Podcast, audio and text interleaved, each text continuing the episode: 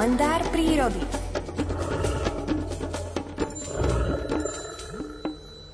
Od prvého okamihu ako prírodovedec Miroslav Saniga zahliadol murárika červenokrídleho na múre domu, zamiloval sa do tohto podivuhodného stvorenia. Ak nemôže byť medzi murárikmi, aspoň na nich myslí a napísal o nich aj knižku Rozímanie s murárikmi. V nej opisuje aj zvláštnu samotárskú povahu murárikov. Číta Alfred Svan.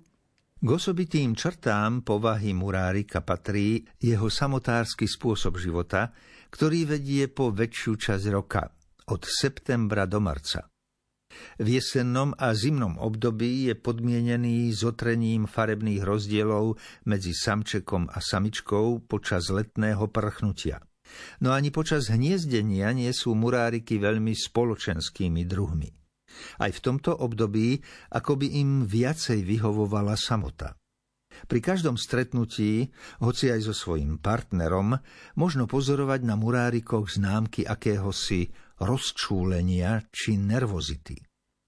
Len čo sa navzájom spozorujú, odpútavajú svoju pozornosť od momentálnej činnosti a sústredujú sa na sledovanie soka, respektíve partnera – Vyzerá to tak, ako by sa snažili navzájom odohnať, aby sa stratili jeden druhému z očí. O tom, že Murárikovi aj počas hniezdného obdobia, keď je v záujme zachovania rodu nútený žiť v partnerskom zväzku, vyhovuje samotársky život, svedčí fakt, že partnery len málo kedy lovia potravu súčasne v rovnakej partii skál. Pri niektorých pároch sa pozorovaním zistilo, že samček a samička majú dokonca akési vlastné potravné subteritóriá, ktorých hranice sa počas dňa menia. Niekedy má človek z hniezdiska murárikov dojem, že partnery majú prehľad o tom, kde práve loví ten druhý a s úmyslom vyhnúť sa stretnutiu letia navzájom opačným smerom.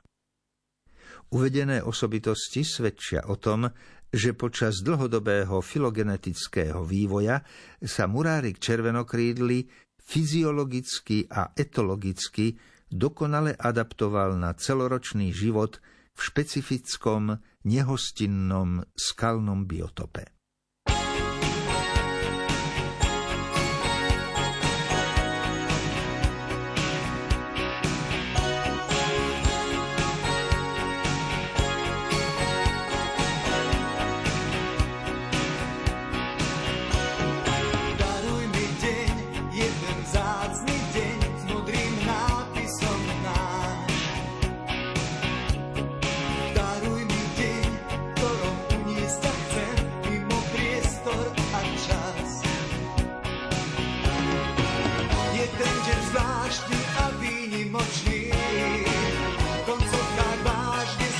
Začiatočník, taký pod, prídem rád, taký pod, osmi pán. Daruj mi deň, vzácný v tajných zátvorkách náš. Dvere ťazky, nežne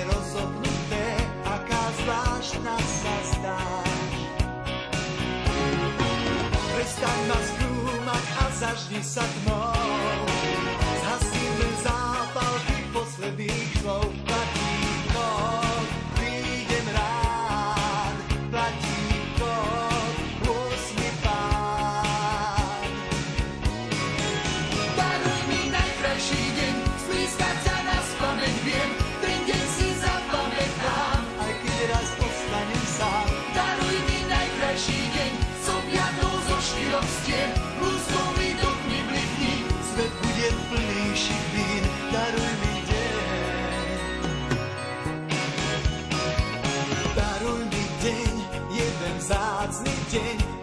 dielom s cenou strach.